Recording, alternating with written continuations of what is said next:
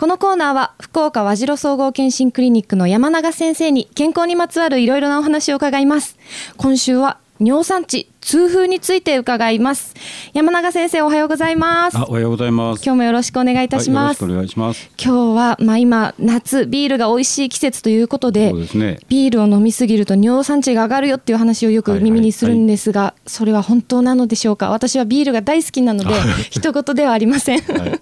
あのなんかビールの中にはですね、あのプリン体というのがね、はい、あの多く入ってますので、はい、そのプリン体が、まあ、尿酸の元になるわけですから、ビール飲みすぎると尿酸が上がりますということですね。うん、この尿酸値が上がると具体的にはどういう悪影響があるんでしょうか。あの尿酸というのはあの窒素化合物が最終的に尿酸になって、その尿酸が増えると高尿酸血症といって血液の中で尿酸が上がってくるんですよね、はい、でそうすると今度は関節に溜まったりして、特にあの代表的なのは足の親指のとですね、関節のところに溜まって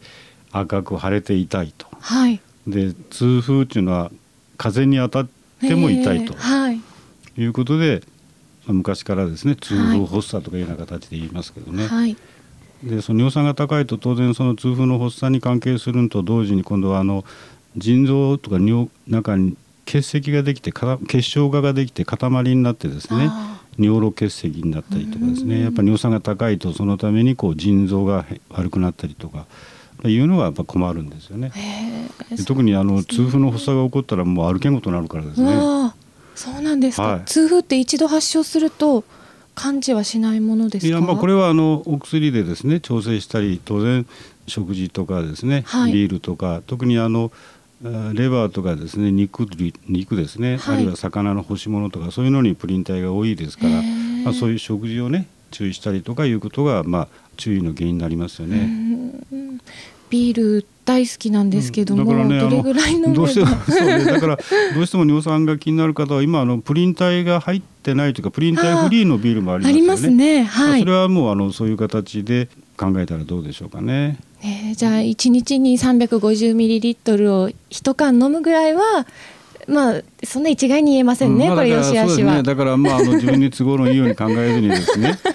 あのですよね、ちゃんと血液検査を測ってですね、はい、血液検査で尿酸が、うん、あのだいたい正常値がなな以下になってますからね、はい、どれぐらいかを調べた上で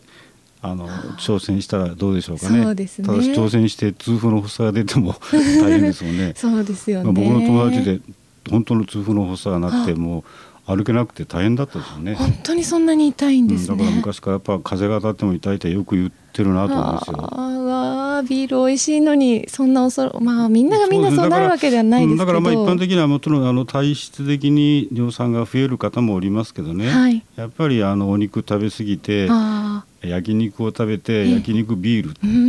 ん、非常に夏場はねもう最適なね、そうですね、あの飲み方食べ方ですけど、はい、確かにあの尿酸が高い方が多いのは間違いないですね。あ、じゃあビールだけではなくて他の食品にもいろいろ含まれてるんですね。そうですね、はい、それは注意せないかんですね。じゃあ血液検査を受けて問題のない方はいちにちに さんびゃくごじゅうミリリットル を飲むぐらいは、まあ、大丈夫でしょう。いいですよね、はい、ビール体にいい面もあるんですもんね、まあ、そう、そう考えてるのもいいですよね。なんか都合よく考えたいだけですかね。そうですねということで、まあ、皆様適度に上手にビールと付き合いましょう。そうですね、夏場はうまく付き合ってください。そうですね、はい、山永先生、どうもありがとうございました。